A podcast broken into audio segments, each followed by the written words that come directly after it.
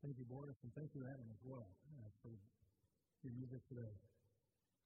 And this last week um, was an interesting one in terms of the weather, anyway. It was an interesting one. Uh, you know, it was truly winter across much of uh, this country. Just ask the people on the Gulf Coast, coast of Texas. You know, we uh, had a lot of people that were facing an awful lot of things this week.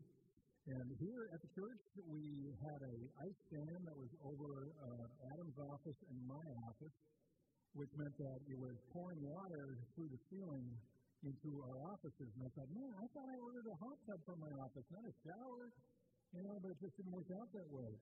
But uh, various parts of the country had uh, some some really challenging times with the weather, and and uh, some some parts of the country had uh, ice storms. So picture yourself here okay, you are in of these places with one of these ice storms, and you're thinking, this isn't a big deal. I'm just on the ice. I got a four-wheel drive. You know, I got, I got a four-wheel drive truck. So you back out of your driveway to head out where you need to go, and lo and behold, the security camera in the house picks this up. Let's take a look. It's going to give us a second view for some reason, but can you imagine that? If, if you were pulling out of the driveway and and you're sliding down the hill sideways. I mean, that's what you call, or what we're going to call here today, a wilderness experience. Okay? Because it is a challenging time. We all have wilderness experiences.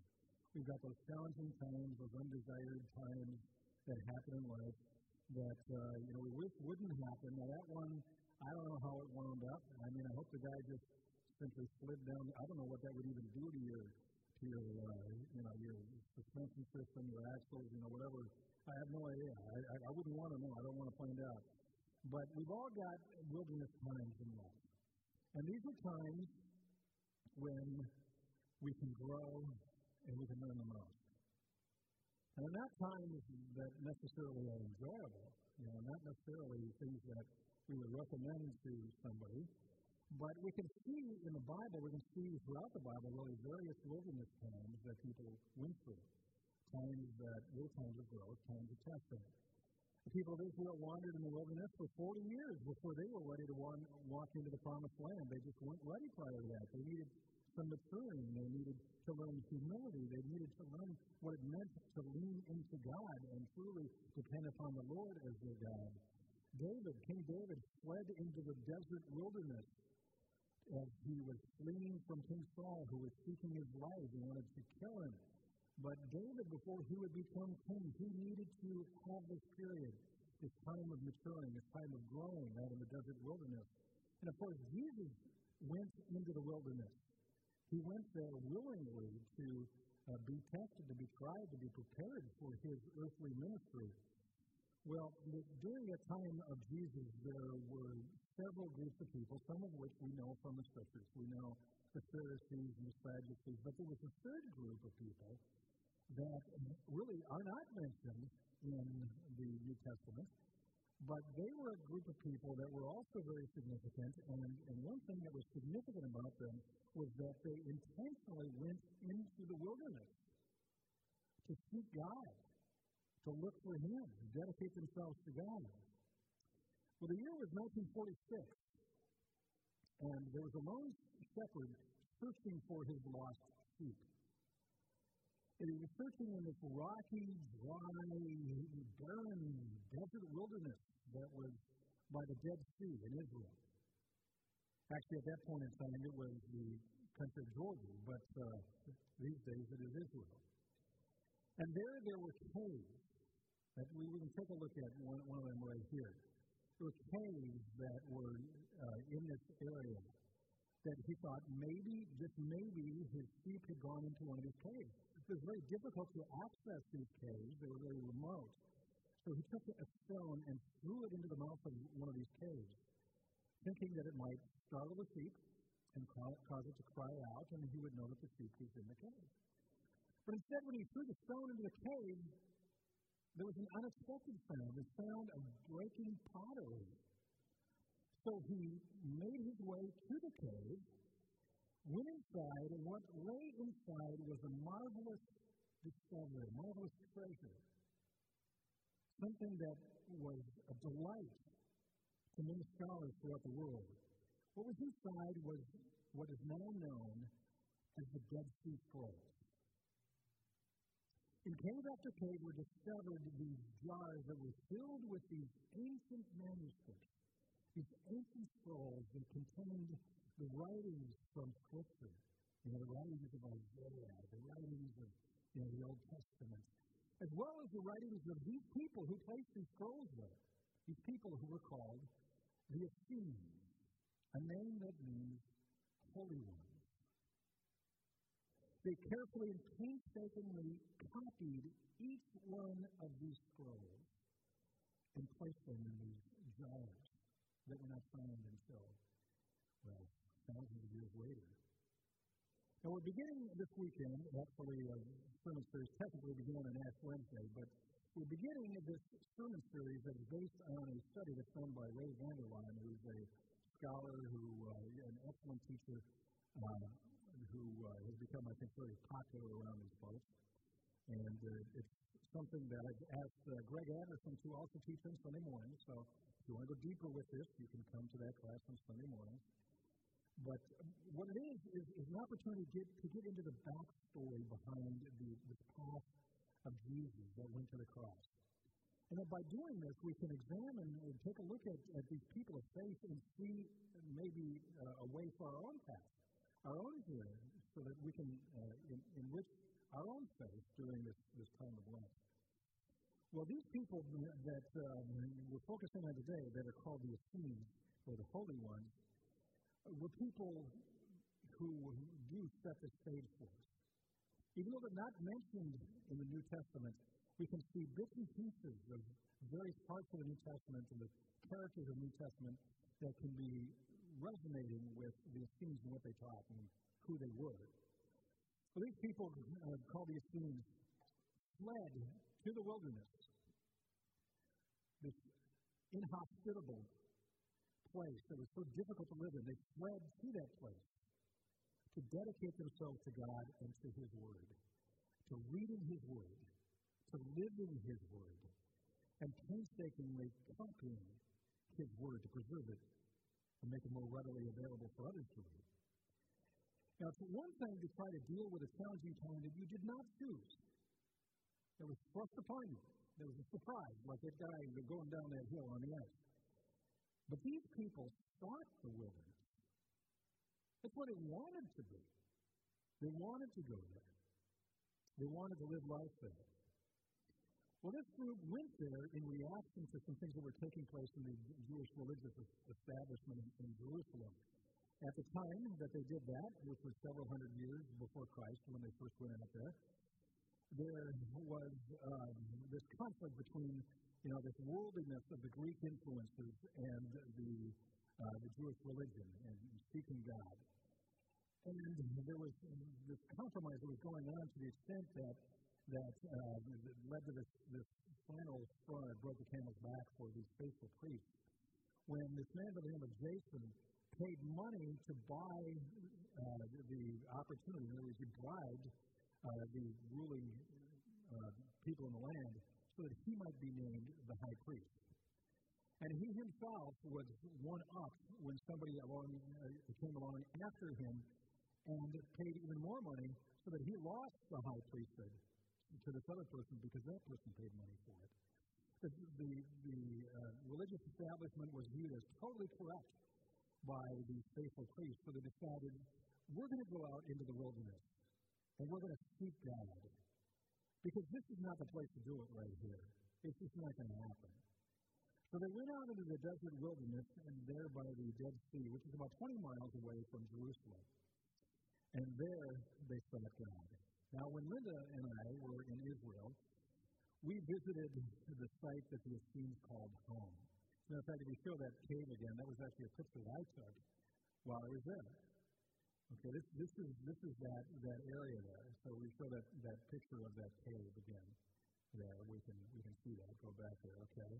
So this is standing there in this community uh, where the Essenes would have lived, and then they would go up into the hillsides. They would dig out these caves, and they would put their, um, their scrolls and store them in these caves It was nice and cool, a great place to, to store these, these squirrels. But uh, here in this desert wilderness, you can see, I mean, how in the world do you grow anything in that? How, how, do you, how do you eke out some kind of a living there? How do you even find water out in this place? And yet, if they're going to if they're going to live out there, they would have to do all of those things.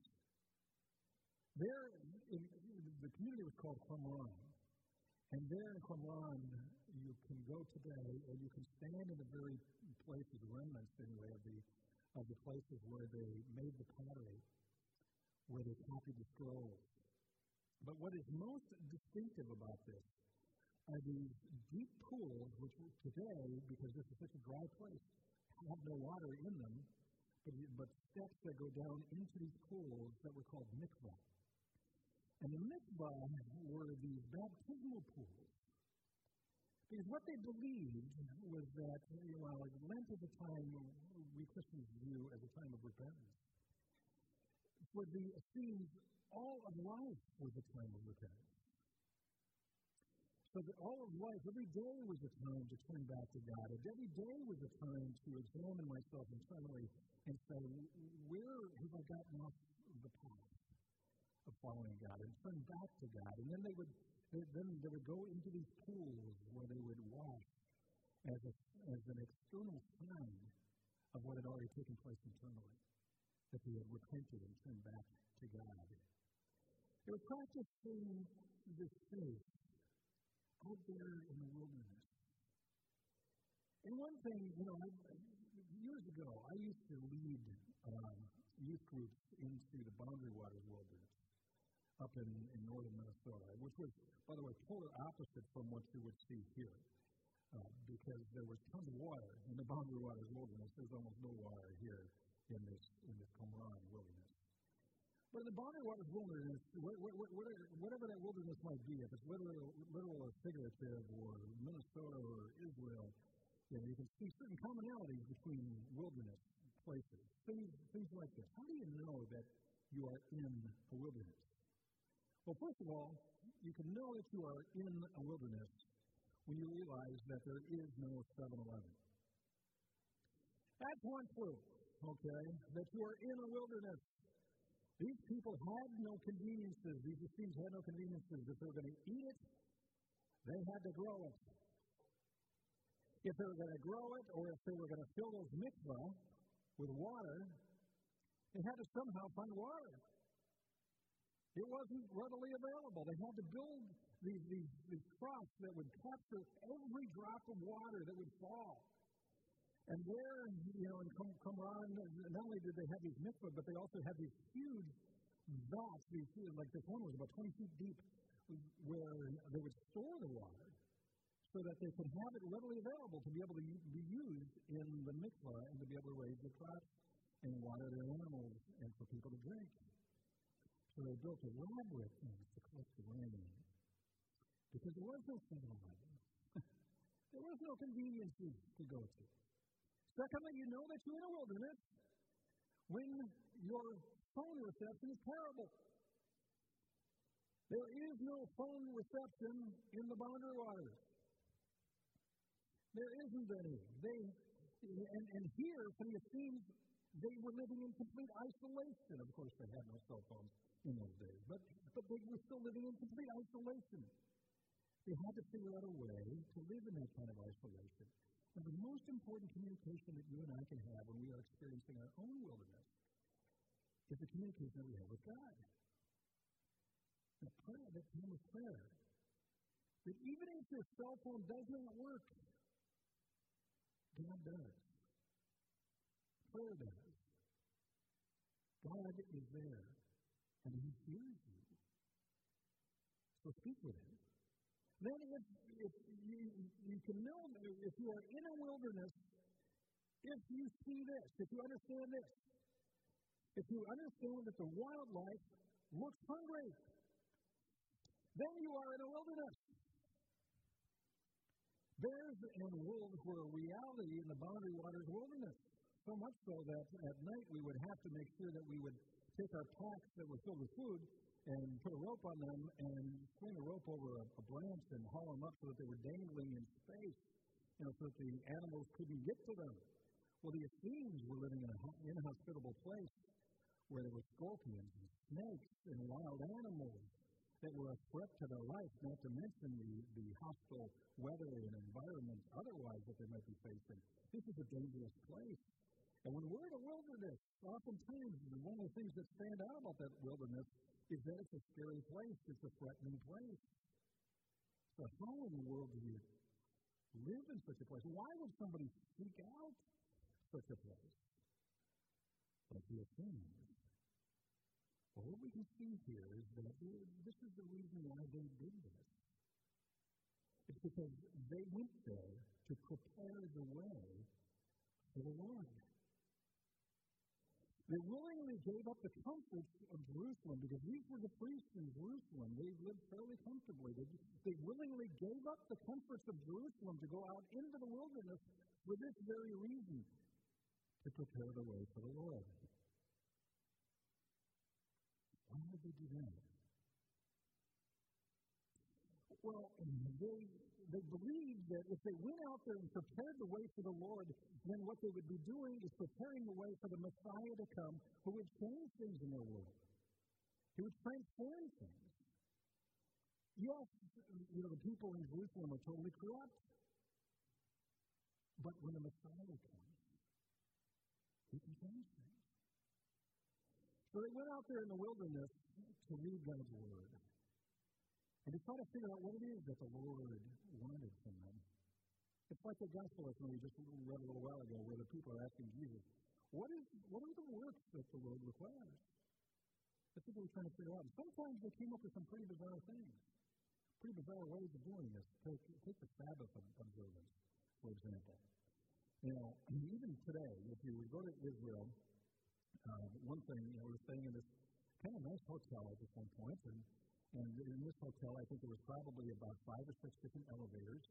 But they had one elevator on the Sabbath that was designated as the Sabbath elevator. And what that was, was an elevator where, that would stop on every single floor to, so that if you were an Orthodox Jew, you could go on this elevator. and You wouldn't violate the Sabbath by doing any work such as lifting your finger and pushing a button you know, to be able to get you to the floor that you wanted to go to, because this thing would go to every floor. Sooner or later, it's going to go to the floor you want to go. You go to. Okay, that was that was a Sabbath elevator. Well, a similar kind of a thing here with the Essenes. They, wanted to do the works that God required them to do. So, you know, let's take the Sabbath to an extreme here. And in you know, in that kind of inhospitable place, all right, not only did they not have a 7-Eleven and everything else, they didn't have bathrooms either.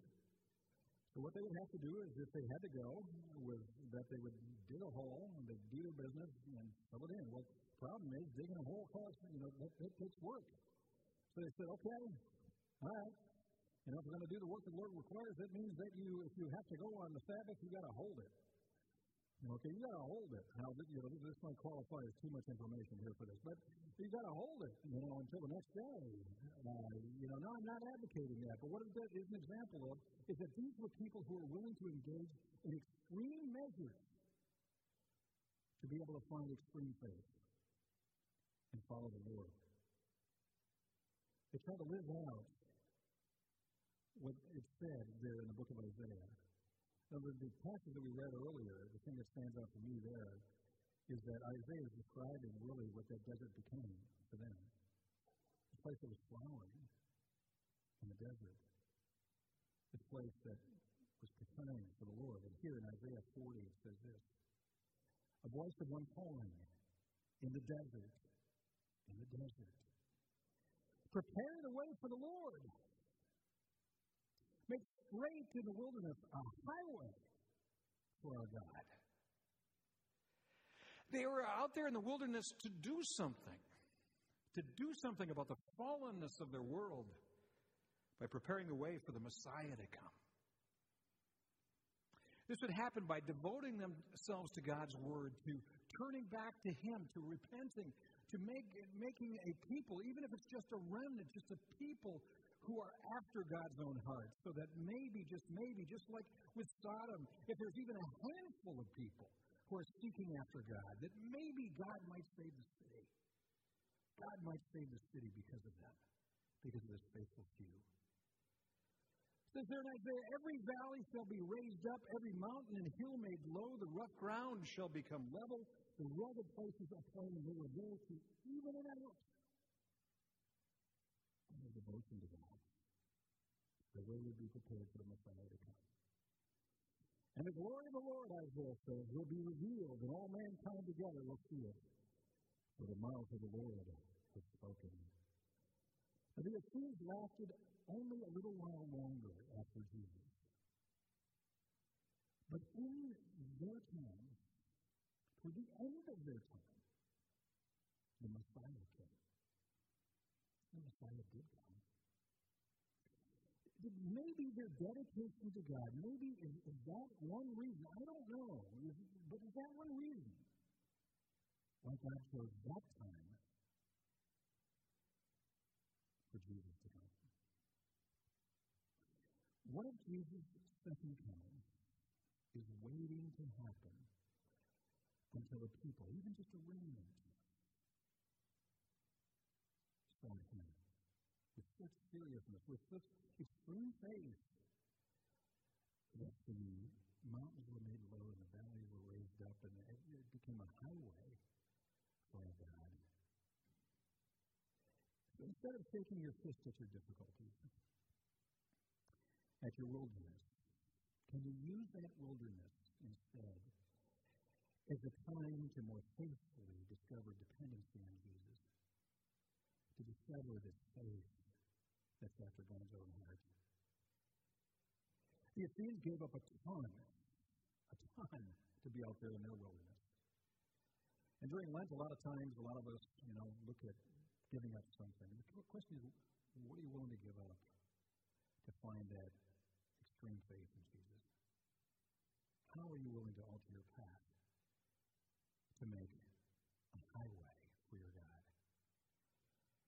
Well, let's pray about that, okay? Please stand.